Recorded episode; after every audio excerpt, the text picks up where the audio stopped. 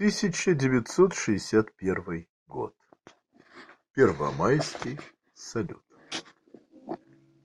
Самым первым и самым сильным за все мое детство впечатлением, на всю жизнь врезавшуюся мне в память, был праздничный фейерверк, зачастую неправильно называемый салют. Почти до девяти лет ничто так не пугало и не приводило в неистовый ужас мою детскую душу, как обыкновенный, радостный и веселый салют. А началось все в мае 1961 года, когда мне было всего семь месяцев.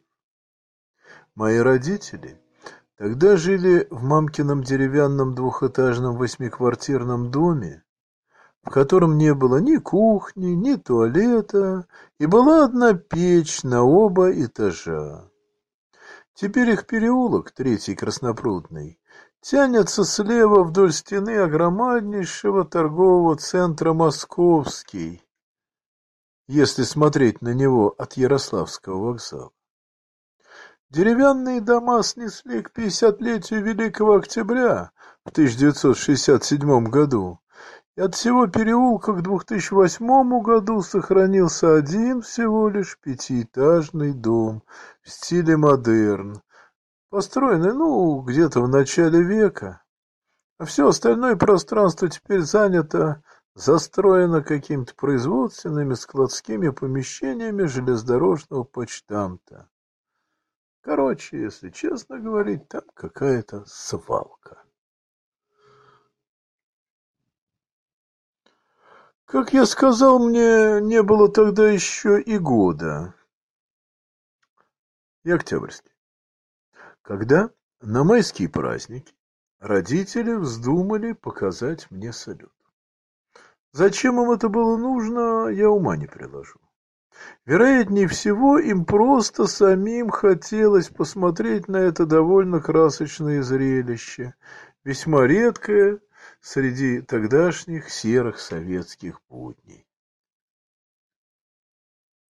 Мать с отцом вышли на угол Краснопрудного переулка и Краснопрудной улицы, и тут бабахнуло. До сих пор в моей памяти сохранились обрывки этой ужасающей картины, видимые мною как будто бы со стороны. Страшный грохот, мелькание света, дым, рев толпы. И мать бежит со мною на руках по переулку, а я ру, дико ру, потому что мне не просто страшно, а безумно страшно. Я не знаю, куда деться от этого кошмара. Мне жутко, мне дико вырваться, вырваться, убежать, но я же не могу, я же грудной.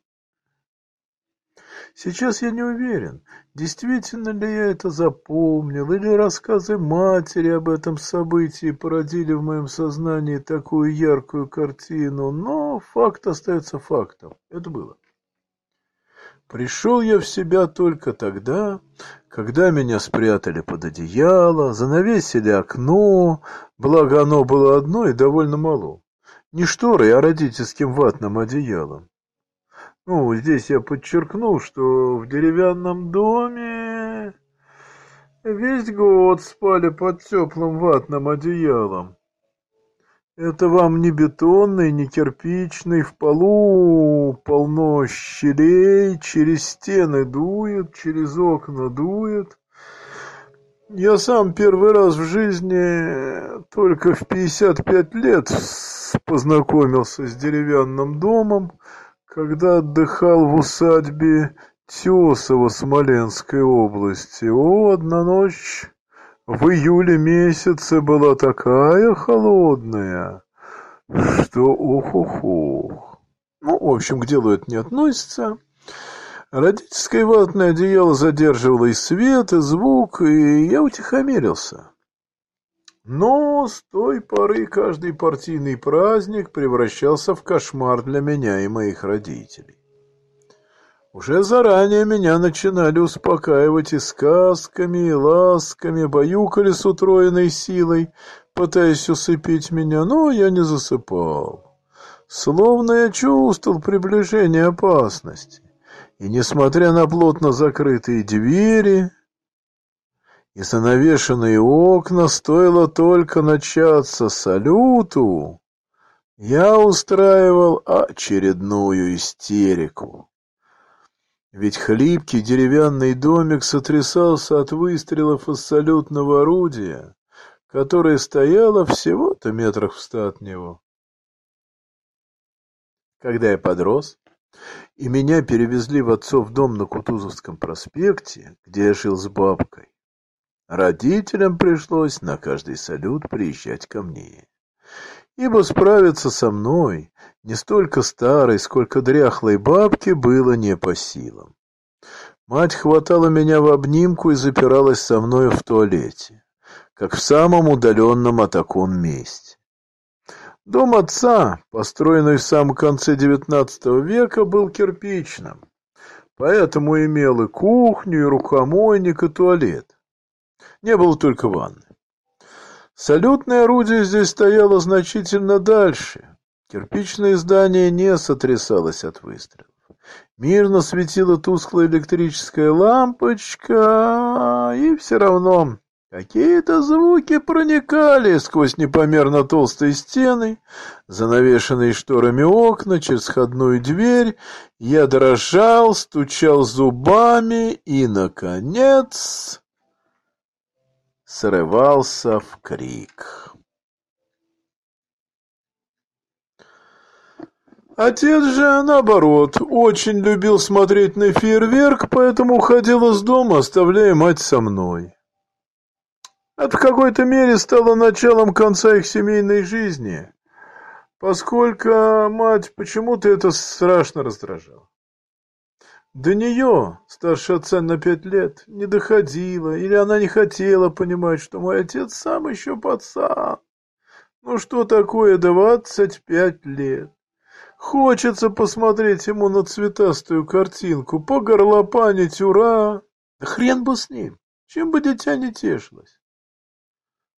Но мамка начала ему выговаривать, а он возмущаться тем, что она произвела на свет такого недоделанного сына, поскольку все другие дети, двухлетние, трехлетние, в том числе и мой двоюродный брат Андрюха, приспокойненько смотрят салют вместе с родителями.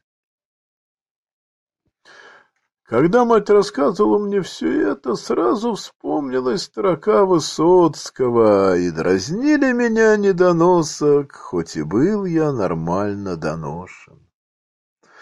Да, черной кошкой, пробежавшей между моими родителями, отчасти был я. Я становился старше, научился разговаривать, узнал много слов, и тут выяснилось, что панический страх на меня наводит даже само слово «салют». Ощущение от него было такое, будто бы меня ударили хлыстом. Я вздрагивал всем телом, внутри меня все сжималось, холодело, дождь пробегала вверх-вниз по телу, и мне хотелось бежать.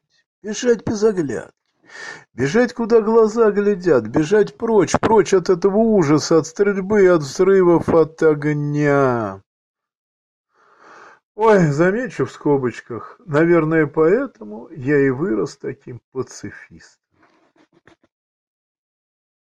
Я всегда был противником войны и ее пособницы армии.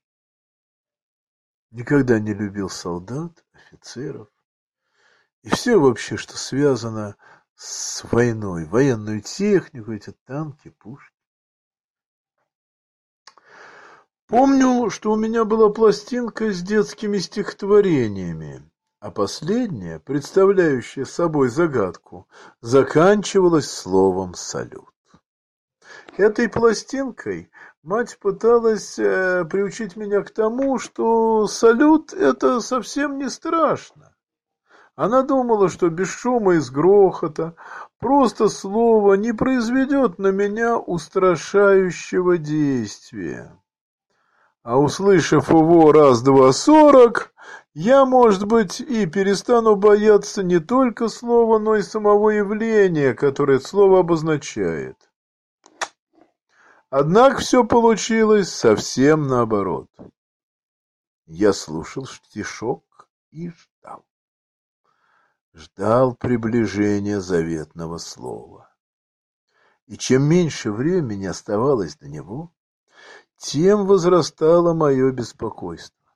Я понемногу вздрагивал, сопел, потом заливался слезами и убегал. Мать ловила меня, утирала слезы, успокаивала и заставляла слушать эту лабуду повторно.